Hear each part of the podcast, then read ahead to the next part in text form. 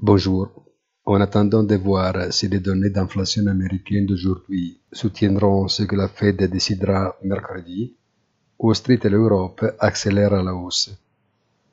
Tous les contrats à terme sur l'énergie bougent vers le bas, le pétrole et le gaz touchant le minimum relatif de la période, tandis que tout le reste, des devises au rendement obligataire en passant par l'or, montre des changements négligeables.